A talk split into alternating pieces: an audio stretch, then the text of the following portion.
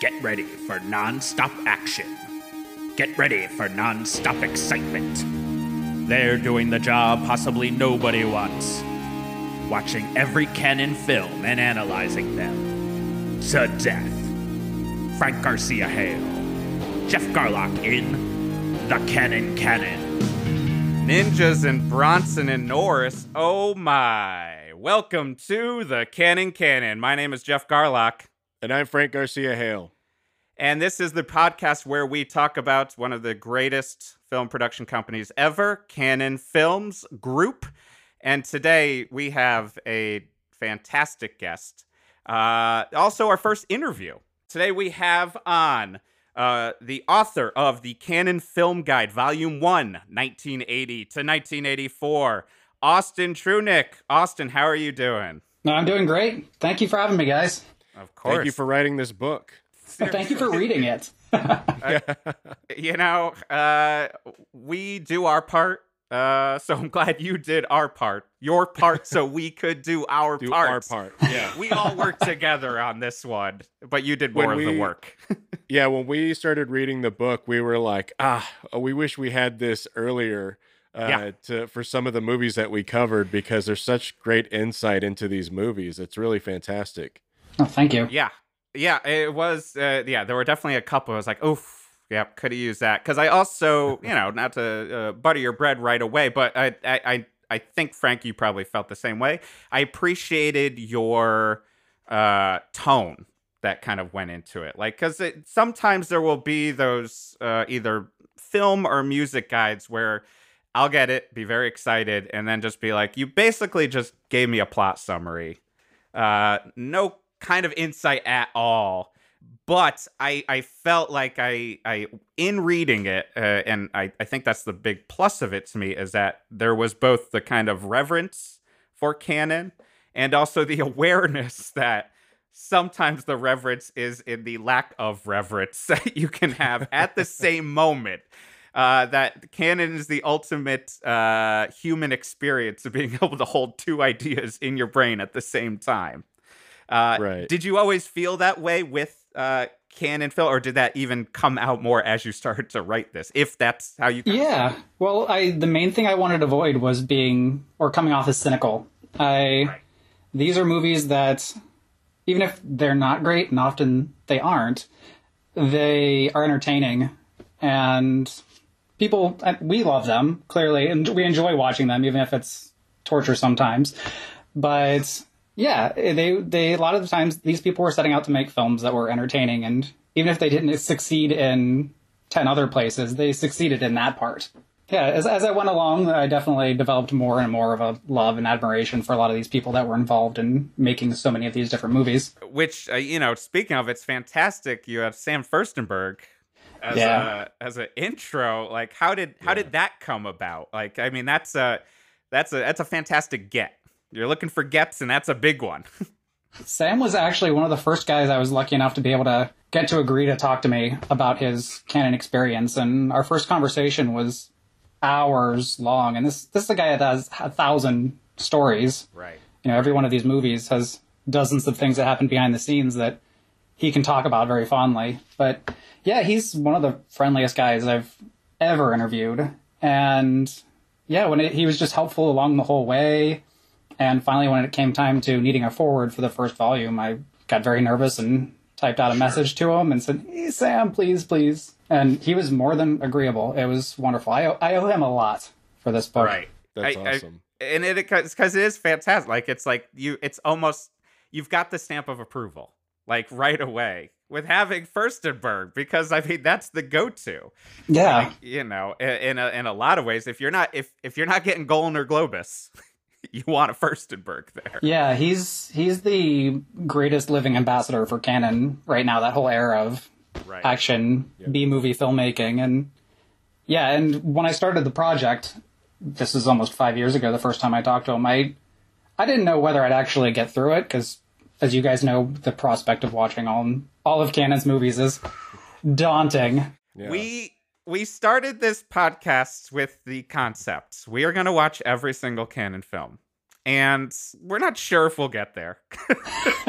We've realized We made a we- master list. Yeah. we've done we did the we looked at the master list and then we made a master list for ourselves and then we've got like a second tier list both with like where our energy could go and Mhm. also because it is it is daunting and it's like you said in the book uh you can we've already kind of gone down those tributaries of the distributed by Mhm. uh because they have like such a wide stream but also it is a little bit we'll see actually in some of our upcoming episodes it's a little bit less fun to talk about Right. some of the movies that they've done because it's such a wide berth Right. of film uh and yeah was there a point for you where di- did you ever have the idea i'm gonna do them all and then cut that off or did you realize that pretty early on I, I I realized that pretty early on. And the book began as a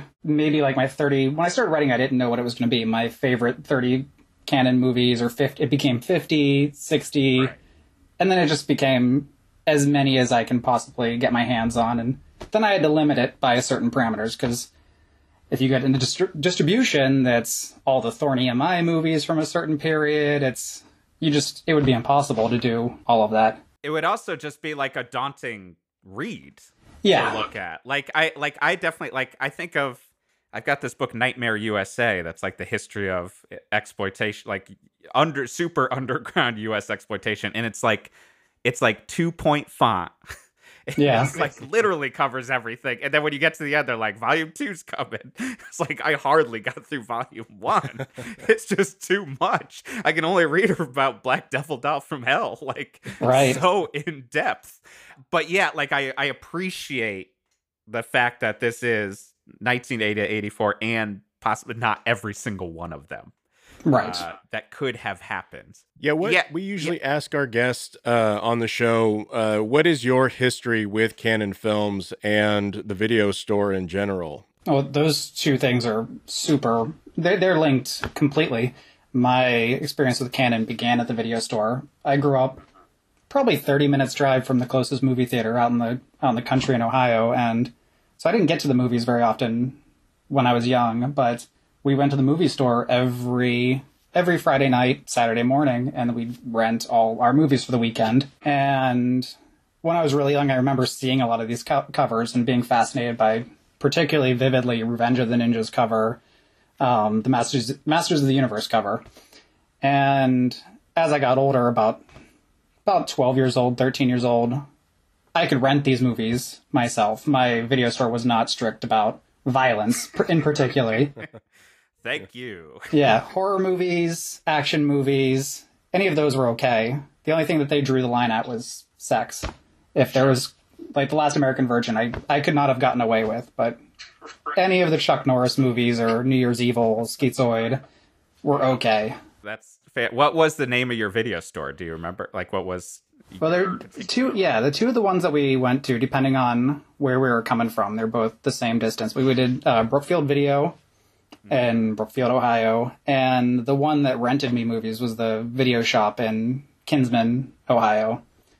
And yeah, we it was right by right by our like our school, so the buses would drop us off. We could walk down the street, get a tape, walk home, and we'd watch it in our you know some some friend's living room or basement. Right.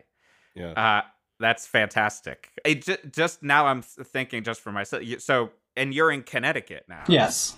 Uh, mostly asked because I grew up in Connecticut. Oh, whereabouts? Uh, it, uh, in Cheshire, Connecticut. Okay. Which is next to New Haven. Mhm. Um, uh, and so yeah, that part of it was like I didn't know you were in Ohio originally because in some way I was like, oh, how'd you end up in Connecticut from Ohio? Because also, where are you're you're Connecticut has so many little tiny Yeah. towns, like more so than any other state. So it's constantly like west east port, like like it tributary towns. I, I yeah. a- a- Again, it was just like I wanted to know if you were coming from the same world of renting videos there. Oh yeah, no, my mine was in Ohio. Then Uh huh. I spent 15 years in New York after Ohio with school and just working after that. And then Right. just about three years ago, we moved out here to Connecticut. We're on the Massachusetts border, right, right north of Hartford. Okay. Yep. When you were in New York, did you go to? You were in New York City. Mhm. Uh, did you go to Kim's? Absolutely. You know, back in the day. Yeah. Yeah, Kim's Kim's Underground was I I got to New York and this would have been 2003 hmm. and this was I mean that, that was 5 6 years into the DVD era Yeah. but something like Twin Peaks I remember hmm. specifically was not the second season was not on DVD so when I finally went to watch it it was renting it from Kim's Underground one tape at a time with the three or four episodes Yeah. and yeah, Kim's and the Kim's on St. Mark's. We used to go there every week and just browse the used DVDs upstairs. It was a beautiful place. There's a documentary on other music that just came out, which for me, I was like, whatever. I've got my issues with documentary. I'm glad they made it, but also I'm like, it, it never was a place for me. Mhm. But they mentioned Kim's in passing because they came out, and I was just like, that's what we need a documentary on. Yeah. Like the place you could get Turkish Spider Man on VHS. You know what I mean? Like, Right. where it was like, Yeah. that's where besides getting a bootleg of it off of eBay, like that's where you got Mr. Show. hmm Yeah. The first when I moved to New York, that was one of the first places I went to, and I spent like fifty dollars I shouldn't have uh, getting a bunch of British comedy DVDs. Yeah. And Yeah. that's the en- but that's the thing. It's like you need those entry points to also kind of get you to where we all are Mhm. now in a lot of way where it's like you're beyond just like oh I've watched Bloodsport a couple times when it was on HBO growing Right. up versus like no no no that's all I did. Like and and uh was there a point like did you this is another thing we bring up a lot of times on this podcast like did you recognize Cannon as a, a, a youth like when you were renting these things? Or like at what point do you think you started to kind of realize oh that logo i see all the time that's beautiful is one ridiculous company?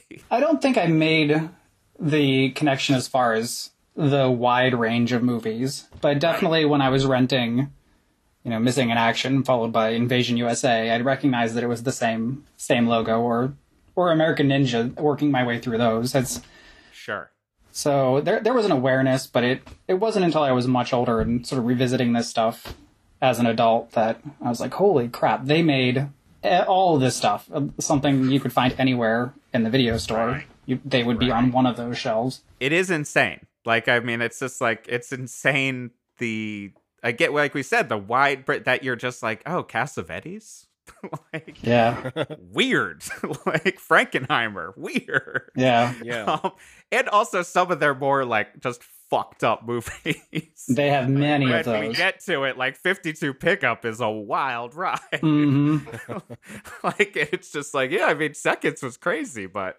52 pickup is a whole different type of beast.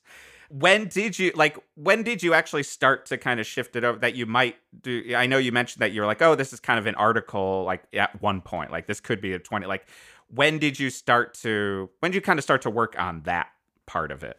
About 2015, um, my my oldest child, my daughter, was born, and I was looking. I've been I, I've done lots of writing online over the years, especially about film, but I wanted something that I could work on on my own for myself, a project, and that was around the same time that some of these movies were coming out on Blu-ray with Shout Factory and Kino Lorber and some of these companies, and some of those had new commentaries, and you have these guys who are just spilling their stories into their commentaries or these interviews, or or you had the the Electric Boogaloo documentary had come out around then too, and it's you get a little bit of a story just be, that moves so fast through so many different films and people they interview in it.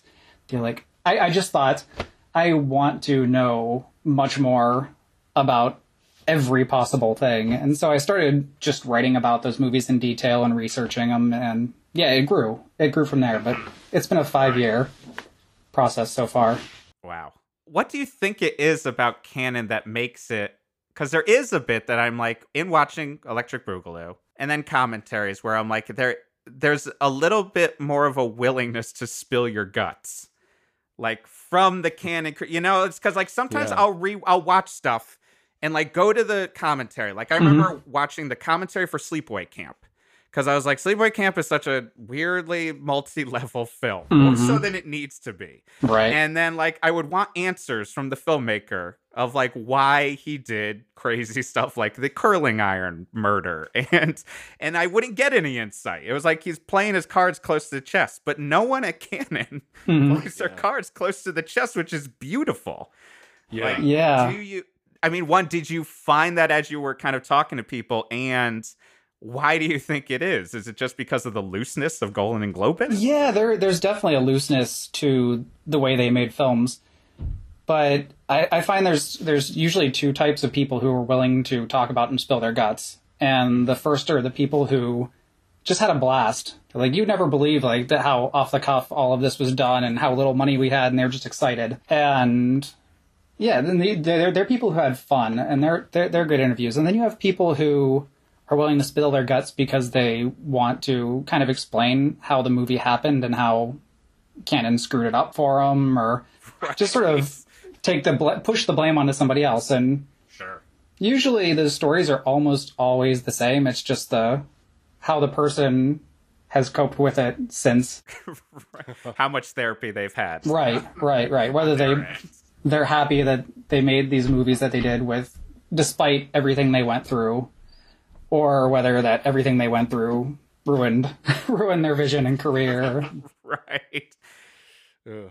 Did you have Yeah. anyone who wasn't willing to kind of get into it with you, or like if anyone you reached out to? yeah Not that i you have to name names, obviously, but well the one that i really wish i could have had and i got the he, he declined but it was an answer that i love it was from Sho Kosugi mm-hmm. and it was in their first three ninja movies and he just it was an answer from his assistant and it was i took your request to mr kosugi and he feels that this is not the right time in his life to look upon his past. It was this such this zen ninja answer that i was i was just like okay this is the best way to get shot down by Sho Kosugi because Absolutely. yeah. But that that's that's definitely one and i was just happy to have the email that's one i just printed out and kept and right.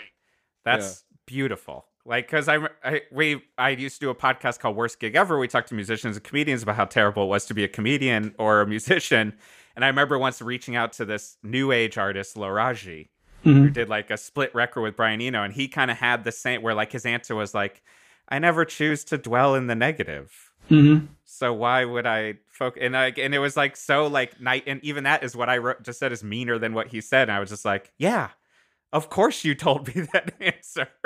like, like what a beautiful vibe to give off. But that is like Yeah. you couldn't. It's like you got a ninja answer. Yeah. Yeah. Must be nice. Must be nice. um, so, you know, doing this, I, I mean, in the grand scheme, we have it. uh, We were wondering, like, have you, uh, do you, have you seen every single Cannon film at this point?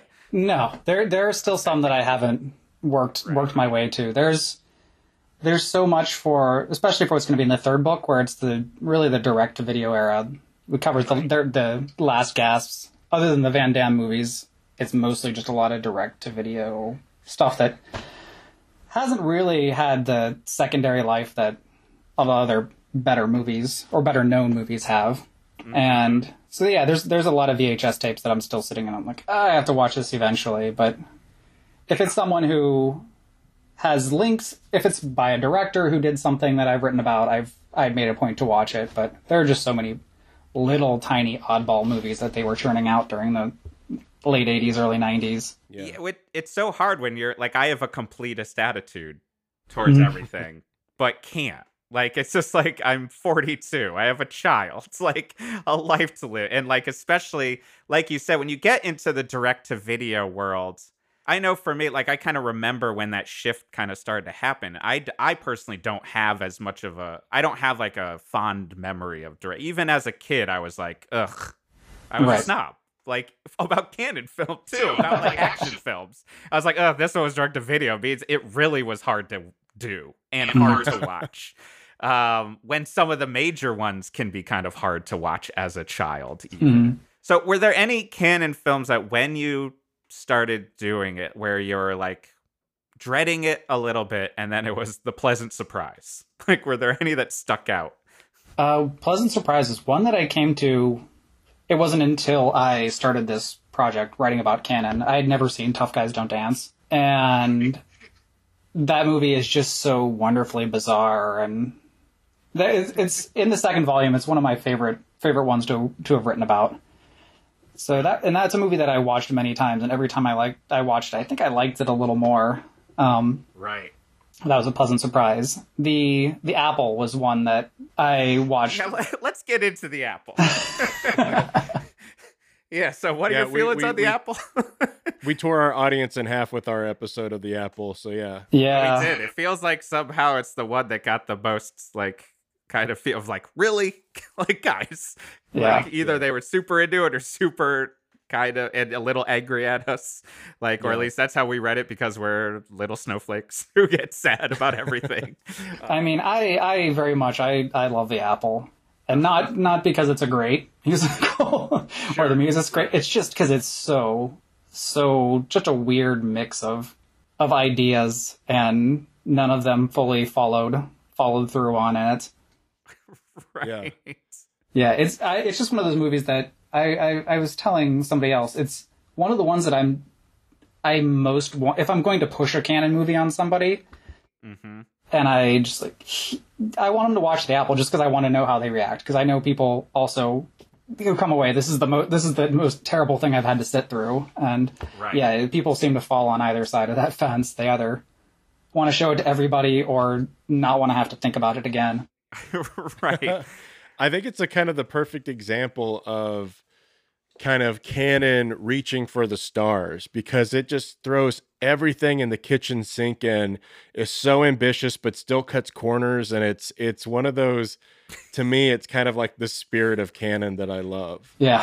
I didn't love the movie, but it is a perfect example of being like, you want a taste of Cannon, uh, definitely watch The Apple. Absolutely.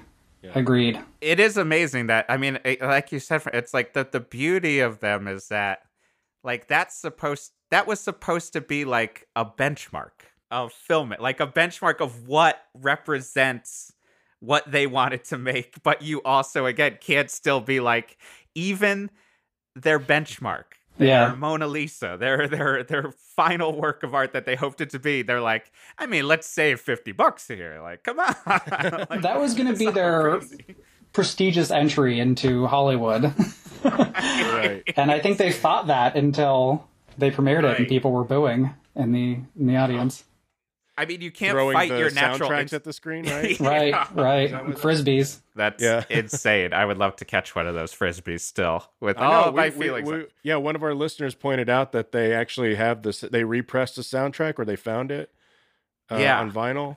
I yeah, I have a vinyl copy that's it was one of the few releases by Cannon Records proper Right. because I think they thought it was going to be the next Saturday Night Fever.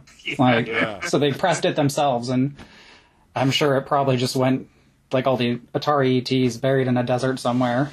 exactly. I would love That's to what we find were- that pile.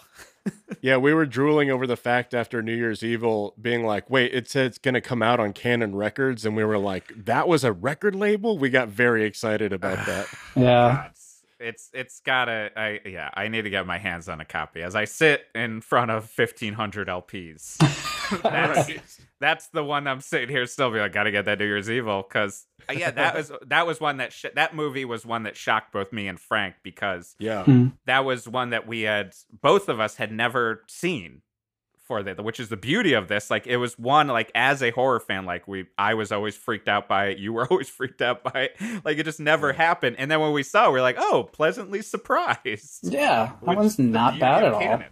no like it's ambitious just like that but like it's ambitious in what it's trying to do uh and and ambitious in getting so many things wrong uh especially of uh, you know both of us kind of growing up in music and like I grew up in like punk and hardcore.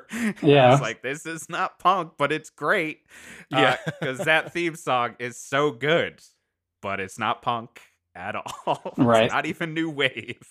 like we spent a long time dissecting. We might even do a bonus episode or its own episode on that song. it's the Manjian soundtrack because uh, it's so beautifully ridiculous. Yeah, I, I, I get why we partially asked is like we've already, you know, we've had these ones that have surprised us. Like New Year's Evil is one that surprised us.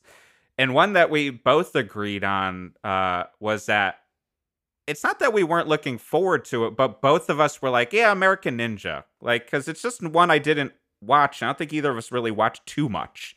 Like, I was a Van Damme guy. Like, so I watched those religiously. Like, I went with my aunt to go see them in the Right. theaters. Like, but American Ninja, both of us, after it was over, we were like, pretty good movie. like, Yeah.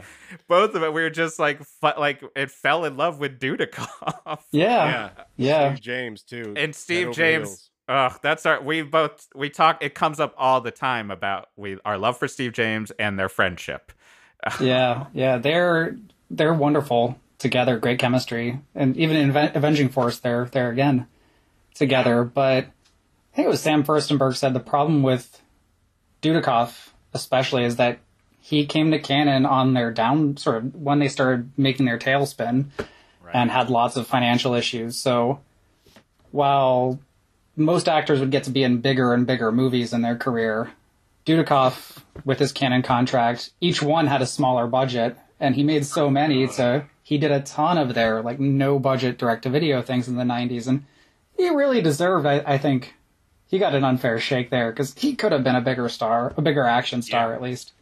Yeah, I mean, I, I we I, we might have talked about like I'm just like better than Seagal. Like I can keep listing off Dudikoff, but like I I never liked Seagal growing up. Like I Right. watched Hard to Kill and or Hard to View, View to View to Kills It is of a hard to view siege. sometimes. It's Yeah. hard to view that kill that I viewed.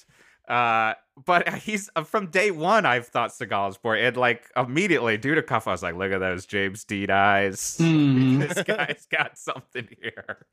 Um, Yeah, out uh, out of uh, just because we're now talking about the superstars of uh, Cannon, because they obviously banked on certain people. Uh, do you have a do you have a, a particular preference like uh, for of the big stars? You got your Bronsons, you got your Norrises, uh, you got your Dudikoffs. I, I'm de- I'm definitely partial to Dudikoff, just because I think he's he's great in the when when they give him a good movie, and then he's always Right. better than the material when he's in a one of their bad, really bad ones. Right. And but I mean, yeah, you have to love. I like Charles Bronson for what he is. I'm For what he is is the key. there are a lot of Charles Bronson movies I I really like, and then there are ones that are harder for me to watch. Death Wish 2 with as grimy and slimy as it is is tough for me. That was our what episode did we? Was that like our second? That was our first. Our first episode. Wow, you went We I mean, yeah. You dove in the deep started, end. and it was immediately Frank, especially was just like, "This is the one I wasn't looking forward to," Yeah. because it's such a bummer.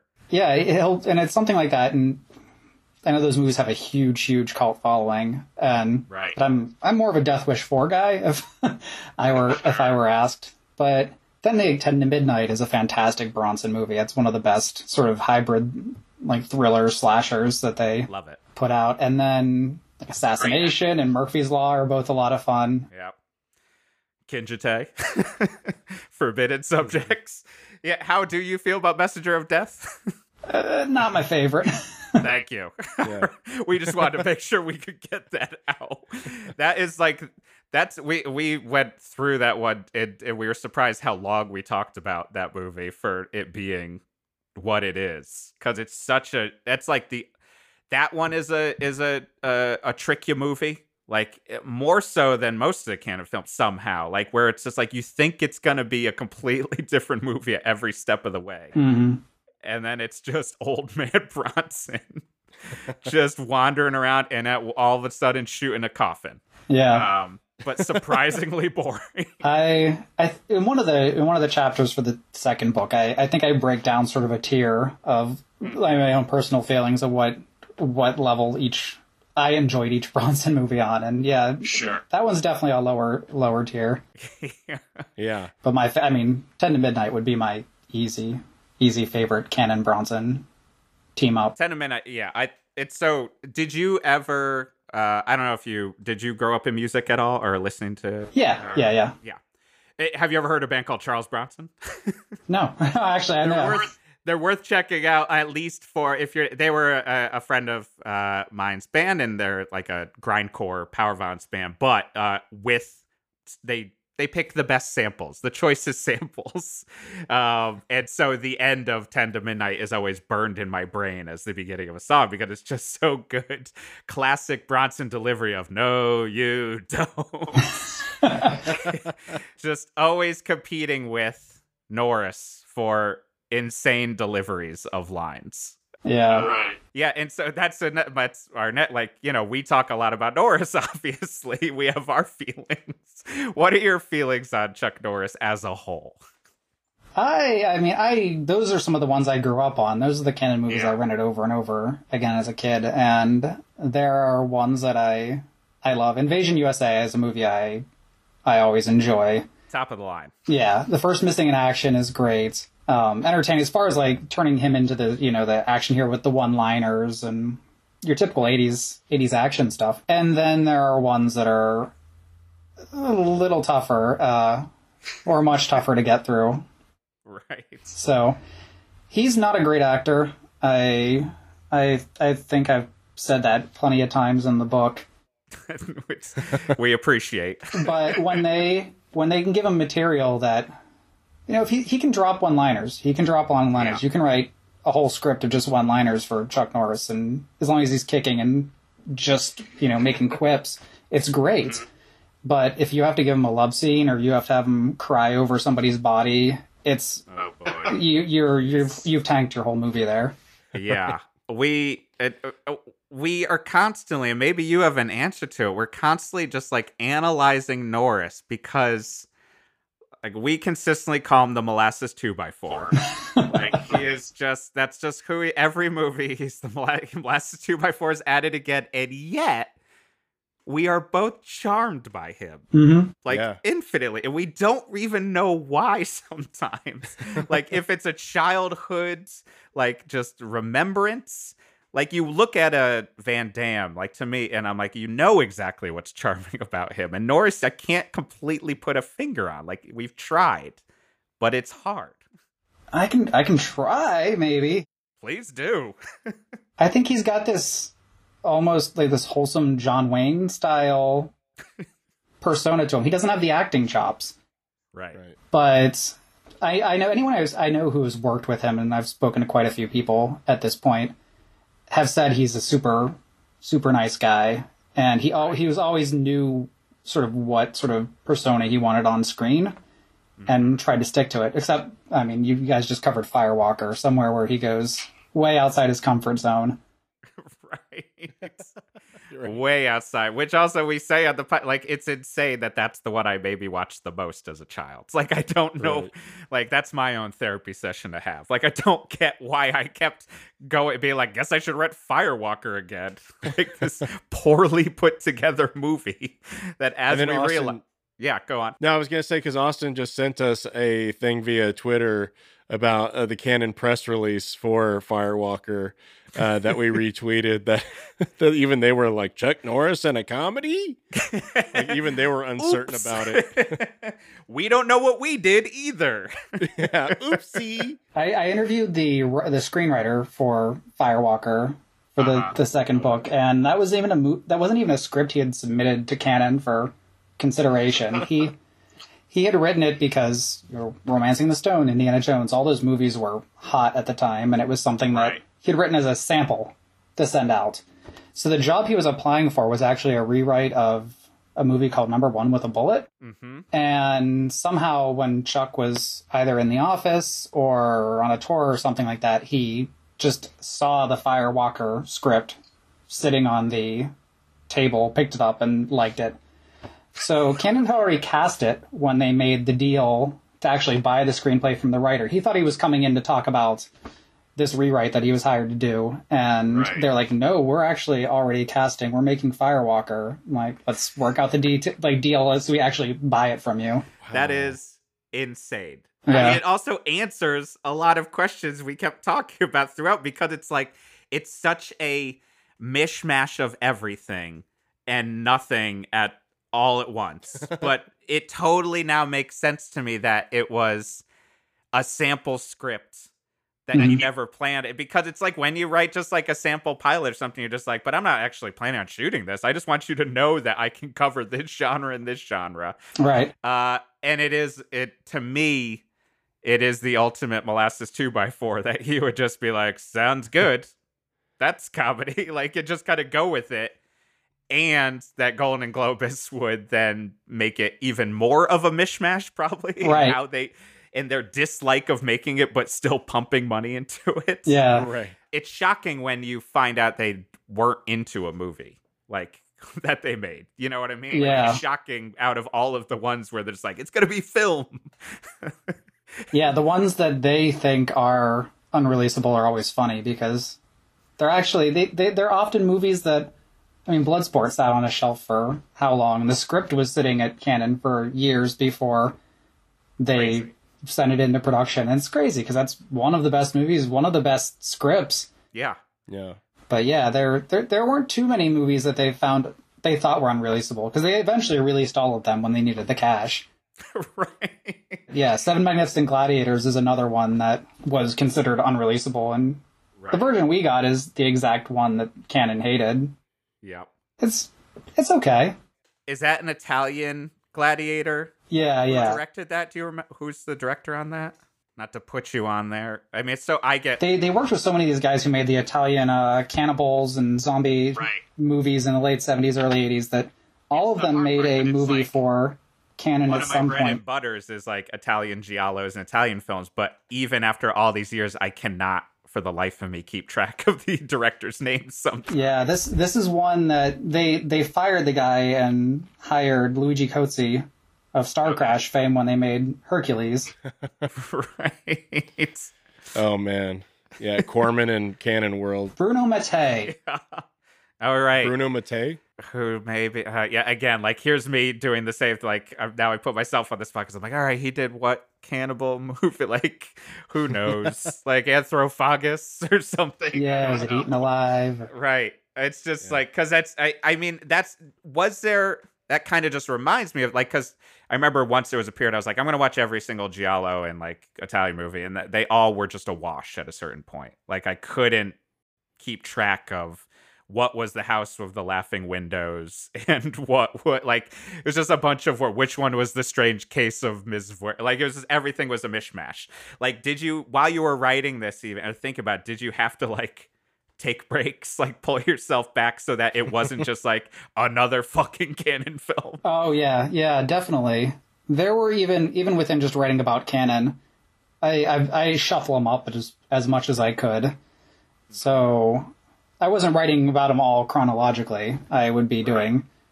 Well, here's a Chuck Norris movie. Then I can write about these three or four other movies before I even have to think about Chuck Norris again. It was I needed to do that just to be able to Yeah, get through it. Yeah. Yeah. Were were there any other like in your research were there any like big surprises that you were like, "Oh my god, I had no idea." Hmm. I mean, there there's there there are lots of lots of surprises all along the way. Some of the thing, I mean, I, I've told the story a few times now, and it's in the book. But the Hercules two being made just purely out of reshoots that Lou Ferrigno didn't know he was making the sequel, and they just were ready to release it and had to go work out a deal and break it to him that. That, that was that was one of the most shocking things I learned That's insane. there are things like that all along the way that just like I can't I I can't believe this. Like how how did this Right. happen? Right. Yeah, one of our listeners uh, runs a Twitter account called "How Did This Not Get Made," um, and they had a question for you, saying, um, "What is a Cannon film that you wish got made that never did?" Oh, that's a good one. There are that's another thing for the third volume. Just because it is the direct to video era, it's not as exciting as the stuff that's in 1 and 2, which are all the Cannon movies people love. To make it more exciting, I want to put a section at the end that is just canceled Cannon because they I have sales catalogs that they took to Cannes, they would took to MIFED and all these different places to sell these, and they're full of posters. They're full of little advertisements for movies that never saw the light of day, featuring actors that probably didn't know that Cannon was announcing a movie with them in it at that point. so there, there. I mean, I, w- I would have loved to seen the Tobe Hooper, the original Tobe Hooper Spider-Man that they announced. I would have loved to see the Joe Zito one. That would have been great. Yeah. Either of those. The original, um, the original Delta Force with when it was when it, when it, when it was going to be Charles Bronson and Chuck Norris. That would have Wow. been so cool to see. Yes, it would have. That would have been like De Niro and Pacino and Heat. Yeah. First time we were like, finally, the two stiffest people in the world working together. Just out acting each other. yeah. And both of them loving it. I just imagine the Oh, whole time yeah. just going, great take, Norris. right, yeah. Thanks a lot. You're not so bad yourself. Just a love fest. Ugh, it would have been beautiful. Yeah, I What because was I the can't. other one? Oh yeah, go on. Sorry. Oh, uh, well, the they would have been like, I mean, they had Captain America for a while that they were going to do that was going to be set in all during World War II, which would have been very interesting. There was a they had a Paul Schrader um, movie. It was going to be dire- uh, directed by Konchalovsky, who did Runaway Train and Maria's Lovers Yeah. for them. That was going to star Al Pacino. It was a remake of an, an investigation of a citizen above suspicion. I might be butchering that title, but an art house Yes. film. And I would have loved to see Pacino in a Cannon production Mm-hmm. of a foreign remake. It would have been Yeah. it would have been one of those Pacino performances. I'm sure we would be pulling up in gifs and or Yes. gifs Yeah. in these in these days. in in your research did you stumble upon like i know we've got like Ferrigno not realizing they were making like the second film but were there eh, do you know if eh, there might not have been but like any stories of that caliber where like if Pacino had like signed on and then got there and been like wait a second i'm doing a Cannon film? Like were there any of those times where like maybe like and it might not have ever happened but just like just didn't realize that they were getting into that section of the video store essentially? Yeah, um, not n- nothing to that degree. Nothing that came out be, without them knowing. Right. There were, I mean, Cannon was very famous for announcing actors and buying billboards or ver- pages of Variety where they would and put an actor's likeness in it, and this actor had not actually signed a contract. And that was Dust, Dustin Hoffman was an example. They had bought a big two-page ad in Variety that says "Welcome Dustin Hoffman to the Cannon family" and all these old, old, you know, stock photos of him, basically. And he saw that and took him to court over it because he he had maybe met Golan very briefly somewhere at a party and he didn't understand that he wasn't signing a contract right at that second. did they even have an idea like promote what he was going to be doing or was just like the concept of They had several ideas that they were going to put him in. Um, I don't remember offhand what was the one that the the main one that he was going forward with, right. But yeah, there's there's also just it out of all these Cannon projects that were un that were announced but unmade, just so many that had different cast members in them, and be, one for example being River of Death was originally mm-hmm. written for Christopher Walken, and he couldn't do it, so here comes Dudikoff. Let's stick Dudikoff Right. in it, but yeah. it's just it would have been a very different movie. You can see where they sort of just had an actor in mind and then just slid Michael Dudikoff in. right definitely well yeah because that reminds it like you know not completely realizing until we did it that avenging force was you know in theory Matt Hunter returns. Matt Hunter returns, and that like at least like you know another uh, uh, uh, fan of the podcast sent us like you know some links, and there was like at least like I think they sent it. It was e- like either fake, but I think it was just a canon of like a mock up Mhm. of you know when it was going to be Night Hunter. Mhm. and that it was gonna have Norris, and like even the font like looked amazing. like Yeah. uh, but like there, like it's hard to not watch Avenging Force the whole time and just be like, what could this have been? Yeah. Even though we both were both surprised and horrified by Avenging Force all at once. Uh, an insane movie. There's so many of those posters and mock-ups that yeah, they those exist. They're all most of the ones you see out there are real. You know, these you can find them all over. The American Ninja with Chuck Norris, whose head badly pasted on the body of a stuntman.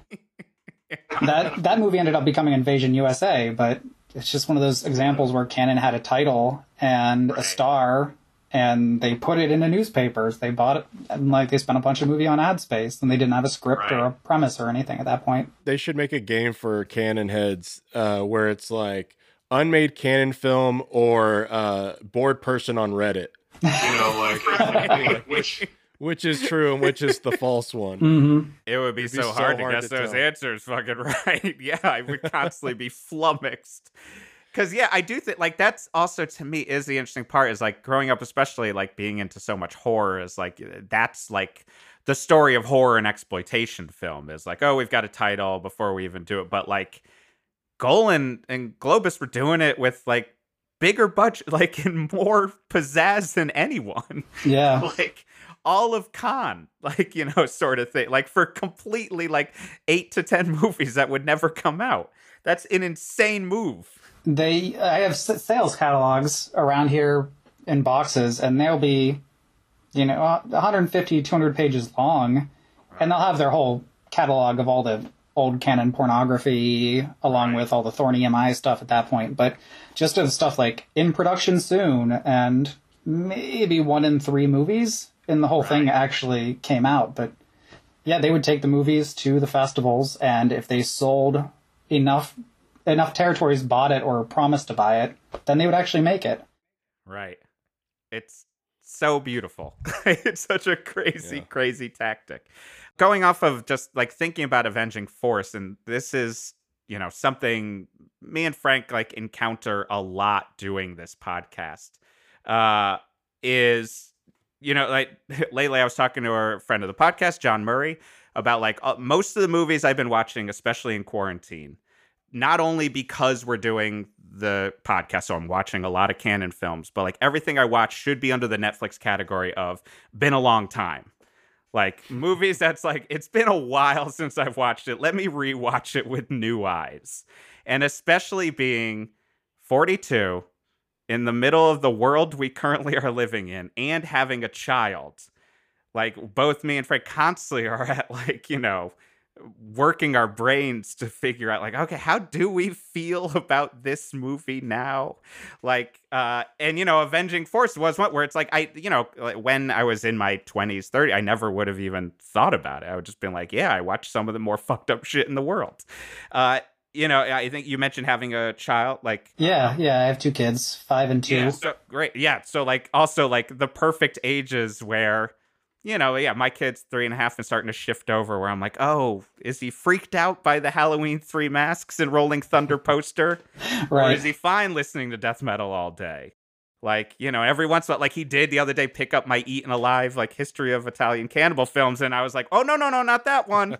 like, that was what I should probably put somewhere else. hmm Yeah, and I have a Gremlins poster, and my two year old sees that, and uh, I Right. wonder if that's gonna mess her up. Yeah. right uh like have you thought about it does it affect like and especially as you were kind of going through this like uh, like the, it it's hard for something like invasion usa is one of my f- favorite Cannon films but then i'm just like and it's you know all the politics are so questionable Right. for all of them like d- did it does it constantly kind of make you reconsider or are you able to kind of compartmentalize a bit You have to. I, I have to Yeah. compartmentalize to be able to, yeah to write about mm, a lot of these.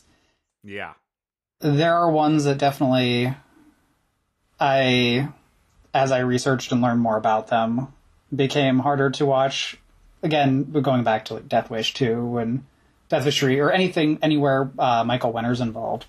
yes yeah, as it's almost like one of our mottos on this podcast besides molasses 2 by 4 is just michael winner is a monster Yeah, absolutely. And now it it made those well, like as a you know 15, 16 years old, you're gonna be able to watch anything that happens in Death Wish three and just be into it the whole time. But as you get older and it gets harder, and yeah, and once you learn a little more about Michael Winner, it's it makes those the, all of those ones hard to watch. Right. There's yeah, when I started out on this, my I mean it was right around the time my my daughter was born, so five years ago. And early on I could watch I, I think I say in the in the acknowledgments at the end of the book that they, she would watch ninja movies with me, and it's okay when she's a baby. I know they can't see like six six feet in front of them or at that point, but now it's getting to the point where she's older and she's aware of the book. She has she's seen the cover and she I the other day I asked her because I'm getting to the point where I'm I'm writing about the Cannon movie tales Right. and there are so many of them. But I sat down and I was like, "Hey, Vera, you want to you want to help me? Because I want to see if an actual little kid enjoys them or thinks they're awful as these fairy tale movies." And and like, you sit here and you want to watch some movies with me and help me with with my book. And she looks at me and she's like, "Are they nin- are there ninjas in them?"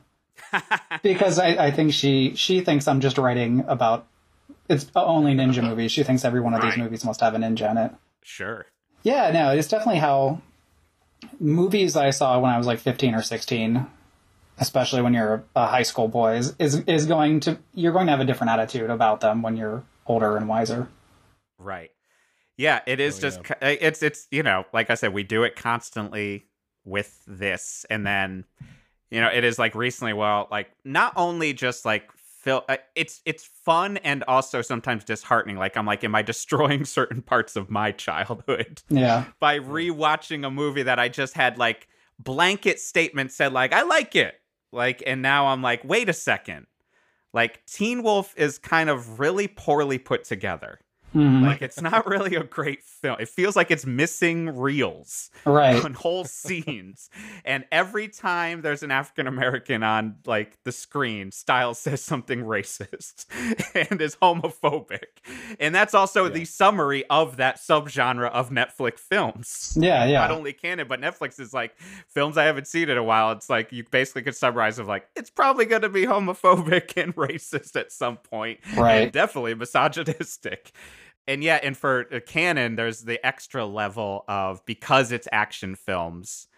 Uh, it's it's we talked about a little bit that it's somewhat easier in our minds with uh Chuck uh because like he is what you described like he's that kind of just like middle of the road American right. like you know like he's just like flags cool like he's Yeah. just like it's not so in your face of like we got to have a fucking like you know left versus right etc right. uh, you know, Bronson is a little harder sometimes.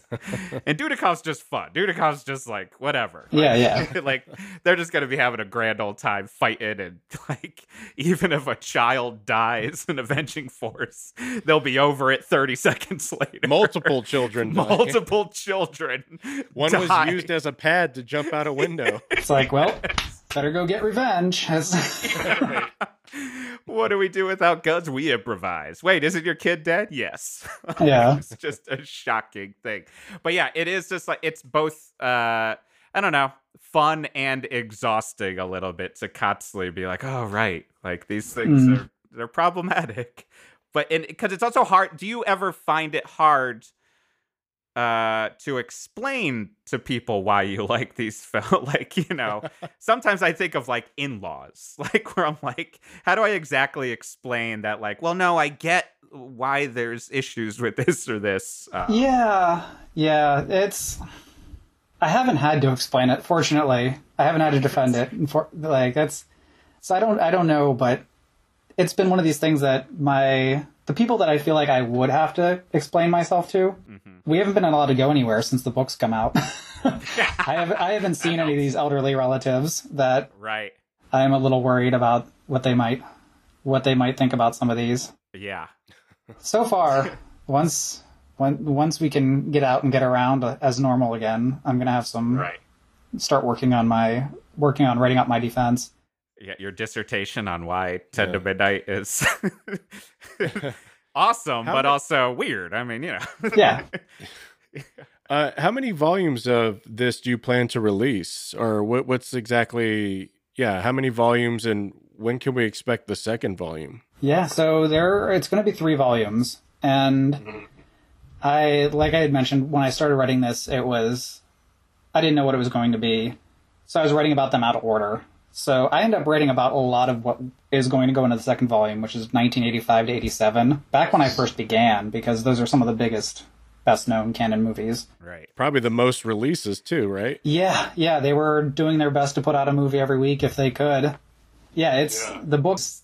Just the file on my computer is so much larger than what the first one was. I'm, I'm I'm, sure- that's what we realized when we like we used to start every episode with like here are the top 10 movies of 1986 is basically what we could summarize it Yeah. as, Frank because at a certain point we were just like all right we get it, you know what they are Like, Yeah. this is another Cannon film that came out in one year Yeah, those uh, they were so prolific during that time. And yeah, eh, that's partially why it's the shortest span of years, but probably is going to be the biggest book is 85, 86, 87 Right. because they did so much. And yeah, so I before I took it to publishers and started taking the idea around, I I had written a lot for what would be the second one.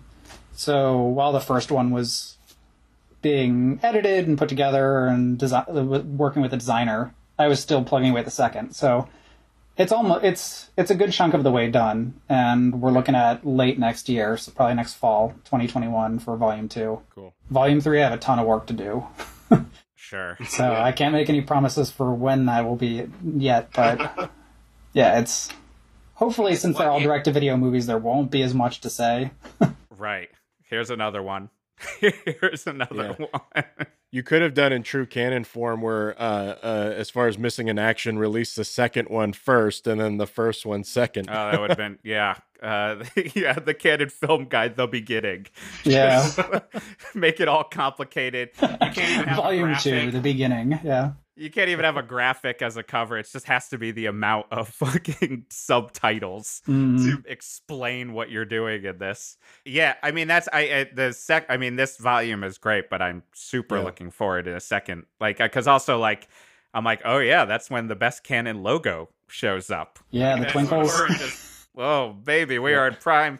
And the themes that we always talk about the theme song that goes on surprisingly long. Like Yeah, the logo like, have to fall apart for like 11 seconds. you think Yeah. it's gonna be a four second fall apart, and you're like, really, it's still falling apart. Ding dong, ding dong dong. Uh, just keeps on going. Uh, but looks so beautiful. Um, yeah. do you that just remind it's just a quick aside do you, when you're watching one do you ever feel slightly disheartened when it is a certain Cannon logo like you almost remember when they just like have the Cannon group and you're like all right Yeah, when it's always just like the yellow font that says the Cannon Group presents, it's that's always a letdown. yeah, Yeah. you don't not even a c like you're just like give me a c baby Yeah, at least give me the arrows coming together and coming apart.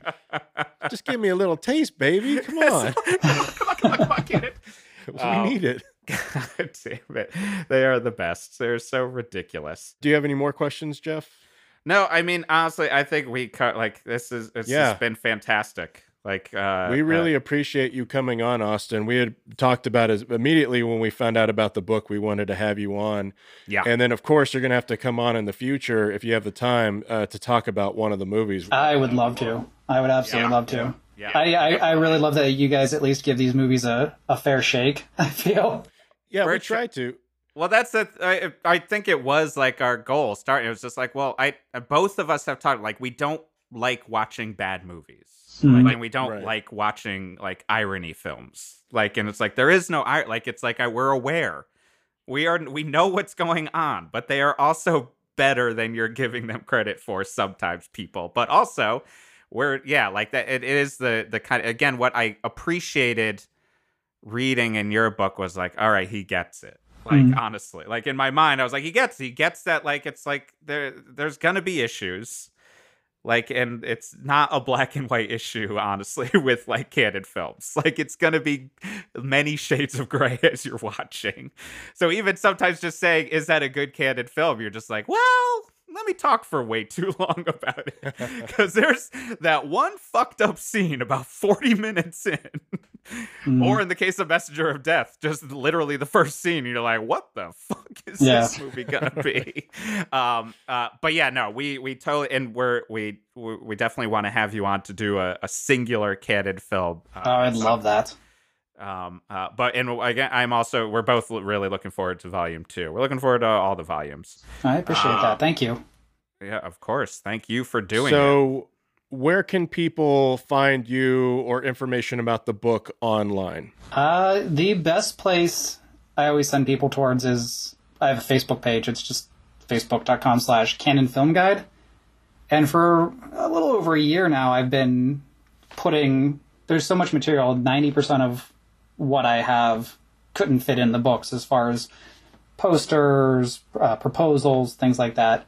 And so that's, I, I keep saying that that's the bonus features, the extra, the cut materials from the book go there. So if you're if you want to just keep learning about Cannon, if you're someone who who read the book and enjoyed it, that's a good place to go. Um, and it's only because I I I know how to work Facebook. I've I've been on there. I recently joined Twitter. That's Cannon Film Guide, but I'm not haven't figured it out yet.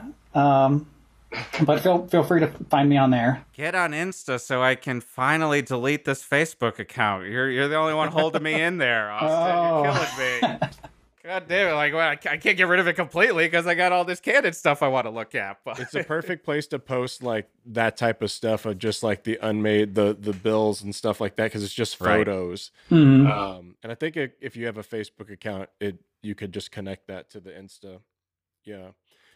Um, basically, just help us out. Is what Sure. Yeah, help us out. We just want to retweet stuff so we have content. Yeah, exactly. Um, yeah, I, I think. Uh, uh, is there anything else you would like to plug? Uh, anything uh, separate from the book, or anything that you have uh, working on, or Well, I actually have another answer for your your friend who wanted to know about unmade Cannon movies. I thought of it right after we finished talking about that, but they were going to do a science fiction version of Pinocchio at one point, starring Lee Marvin as Geppetto and directed by Tobe Hooper. Really? Holy Yeah, I mean Lee Marvin passed away and that project never happened, but yeah, there there are ads for that which are just insane because you just have to think of that combination.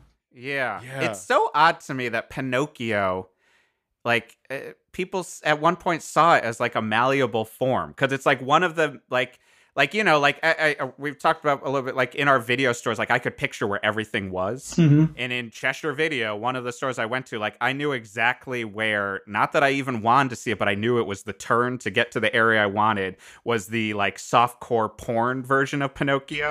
it was like I think it was a giant box too, and it's like I remember its like tagline was like it's not just his nose that grows. I was like, "Ew, buddy." like, but it's still a fucking wooden puppet boy. Like this is all disgusting, but it's just a, a ma- like it blows my mind that multiple people could be like, we got to tap into that Pinocchio, but a different genre. And Lee Marvin, what an angry Geppetto. Yeah. Just like pissed off he's on the set and pissed off he's in the movie. this would be fantastic though, and I would watch it a billion times, I'm sure. Oh yeah. Uh, I love that. Uh, well, Austin, thank you so much uh, for doing this. Uh, yeah, again, everyone go out and get the Cannon Film Guide, Volume 1, 1980 to 1984. It truly is a great resource, and the stories are great in it, uh, and the coverage is fantastic. So, uh, yeah, thank you for coming. Thank you. Of course. And uh, until next week, I'm Jeff Garlock, And I'm Frank Garcia Hale. and this is The Cannon. Canon. Follow us on Twitter and Instagram and all that stuff, the Cannon Canon with one, two ends at the beginning.